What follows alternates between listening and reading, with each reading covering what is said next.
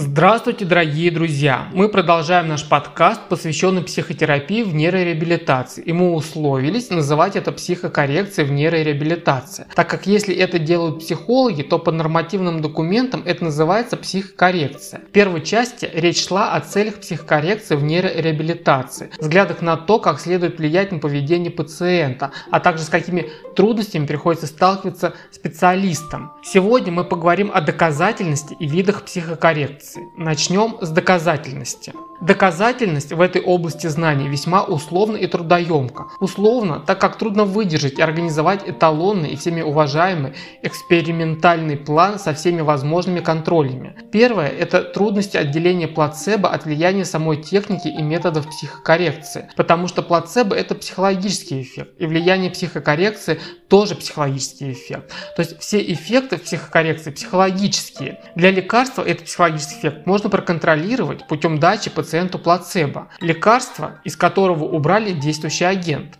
Но, как уже было сказано, в психокоррекции все эффекты психологические. Однако, первое время все же пытались проводить исследования, в которых эффекты плацебо отделяли от эффектов психокоррекции. Например, сравнивали эффективность работы психологов и просто людей, которые были душевными и могли расположить к себе человека. Оказалось, что там и там эффекты одинаковые. Из этого, конечно, не следует, что душевный разговор может помочь, так как уже было сказано выше, все эффекты психокоррекции исключительно психологические. Поэтому важно задаться вопросом, какой метод психотерапии оказывает этот психологический эффект, пусть даже и плацебо, сильнее. Тогда мы сможем сравнить разные виды психокоррекционных направлений.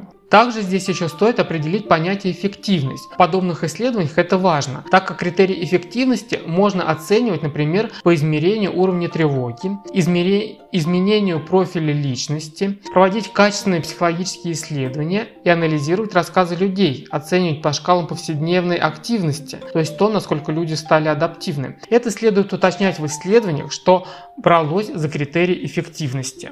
По мере развития доказательной медицины одни виды психокоррекции стали позиционировать себя как более доказательные, чем остальные, и лидером здесь является когнитивно-поведенческая терапия, далее КПТ. Здесь я далее изложу свои субъективные впечатления. В моей Facebook-ленте и среди моих знакомых, которые придерживаются КПТ, часто встречаются фразы, что это доказательная психокоррекция. Но я Честно стесняюсь спросить их о том, чтобы не разозлить, могут ли они привести примеры каких-либо исследований в этой области. Моя интуиция мне подсказывает, что скорее всего их ответы будут размыты, или я получу ссылку на книги доктора Курпатова, что тоже неплохо. Давайте с вами пробежимся по исследованию в этой области, которые безусловно есть. КПТ – это комплекс мер, основанный на том, что мы с вами извлекаем информацию из среды. У нас в голове есть когнитивные эмоциональные структуры, которые эту информацию интерпретируют, и на основе этого возникает адаптивное поведение. И это общая парадигма когнитивной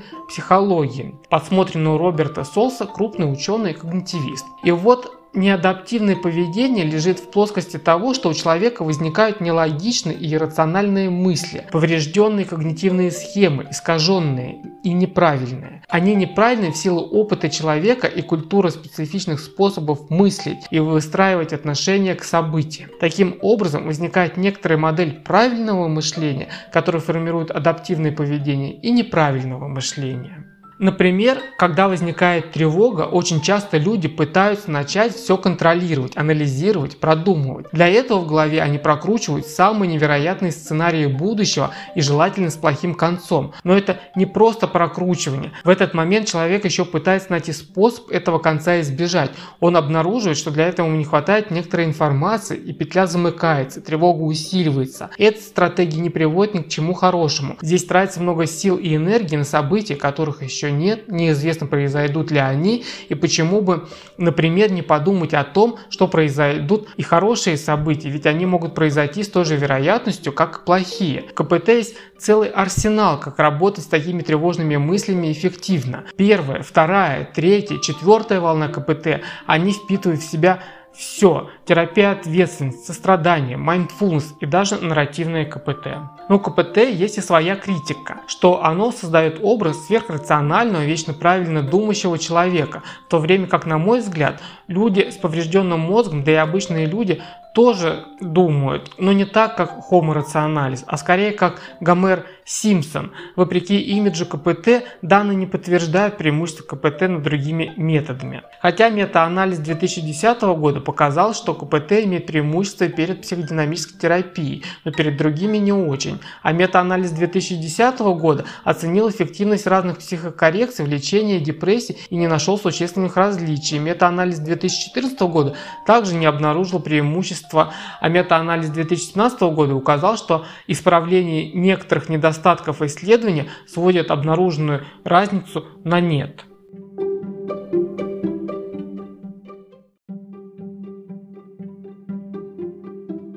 Однако КПТ базируется на современной научной парадигме психологии. Этот вид терапии может формализованно исследоваться, и те или иные его постулаты могут подвергаться сомнениям и заменяться на более правильные. Например, терапия принятия ответственности. Есть исследования, которые показывают, что принятие на себя ответственности за происходящие события в своей жизни уменьшает активность амигдалы. Это структура мозга, связанная с возникновением эмоций, и часто негативных. Теперь перейдем к психоанализу. Сегодня он, конечно же, не такой ортодоксальный, как завещал нам Зигмунд Фрейд. Там есть свои исследования и новые направления.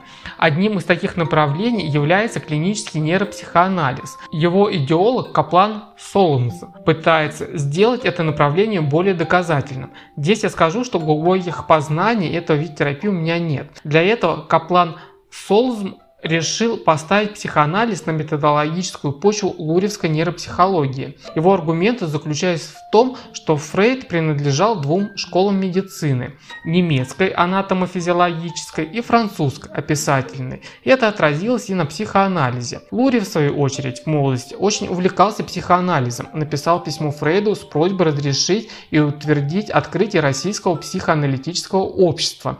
То есть в какой-то мере и сам Лури пропитался идеями этих двух школ медицины. Но со временем, под давлением, Лури отказался от психоанализа и стал приверженцем материализма. Он стал развивать нейропсихологию, но в нее он привнес как раз дух этих двух школ.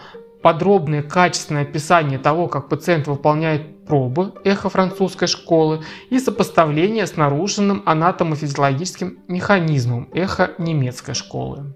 В своей книге Каплан Солзм приводит интересные случаи работы, которые показывают пользу и эффективность психоаналитической работы для пациентов после повреждения мозга. Нарративная практика. Этот вид психокоррекции базируется на нарративной психологии, у которой есть свои ответвления.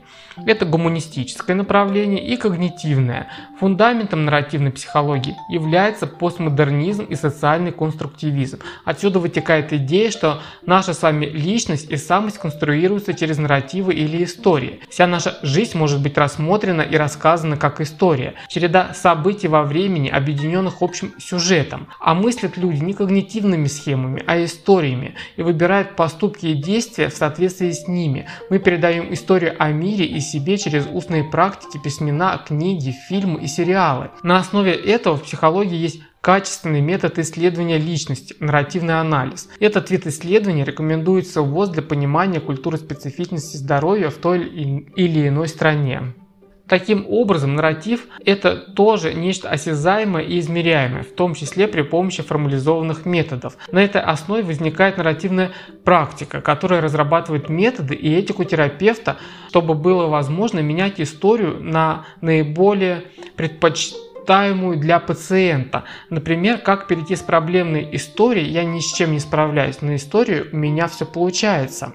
Этот вид психокоррекции активно используется и внедряется в медицину. За 1990-2020 год вышли различные монографии о применении нарративной практики в медицине. Возникло направление нарративной медицины и появились нарративные качественные исследования работы медицинских работников и описание опыта пациентов. Все это говорит о том, что у специалистов есть интерес к этой области знаний. А что же насчет экспериментальных исследований доказательности? Понятие доказательность – это некоторый конструкт. И по всей видимости ни реабилитация, ни психокоррекция, ни педагогика не смогут на 100% соответствовать этому стандарту. Но на мой взгляд это не делает их менее доказательными и менее полезными. Для подобных областей на данный момент скорее ведутся дискуссии о том, какие могут быть подходящие критерии доказательности. Приведем некоторые исследования нарративной практики. В исследовании 2010 года обнаружили клинически значимые улучшения симптомов депрессии, о которых сообщалось испытуемыми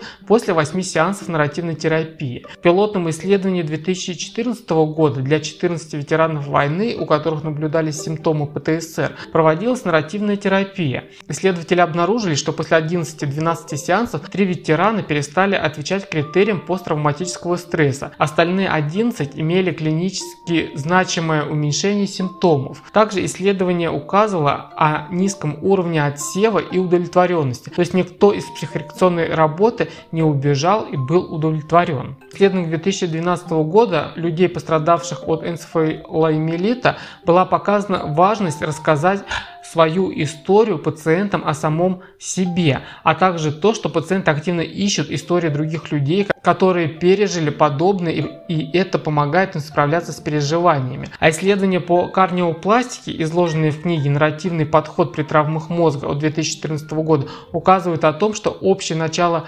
истории таких людей – это как история потери себя, Опрошенные начинают говорить об аварии в первые три минуты, идеализация картины своей прошлой жизни, поиск себя и затем попытка принять другое. Наше же обсервационное нарративное исследование пациентов с ковид, которое готовится к публикации, указало на то, что Самое лучшее, что может произойти для пациентов, это снижение температуры. Семья, друзья и коллеги все еще значимы, даже в 21 веке. Ну а счастье, оно в мелочах жизнь коротка, чтобы себя ограничивать и откладывать планы и мечты на потом. Дистанционная психокоррекция. К этому виду психокоррекции, на мой взгляд, много различных предубеждений. Очень часто можно слышать, что это все не то, это менее эффективно, нужен личный контакт и тому подобное. Исследования показывают, что применение КПТ в дистанционном формате так же эффективно, как и очно. Это исследование можно распространить в целом на все виды психокоррекции или же указывать, но это же ведь только для КПТ.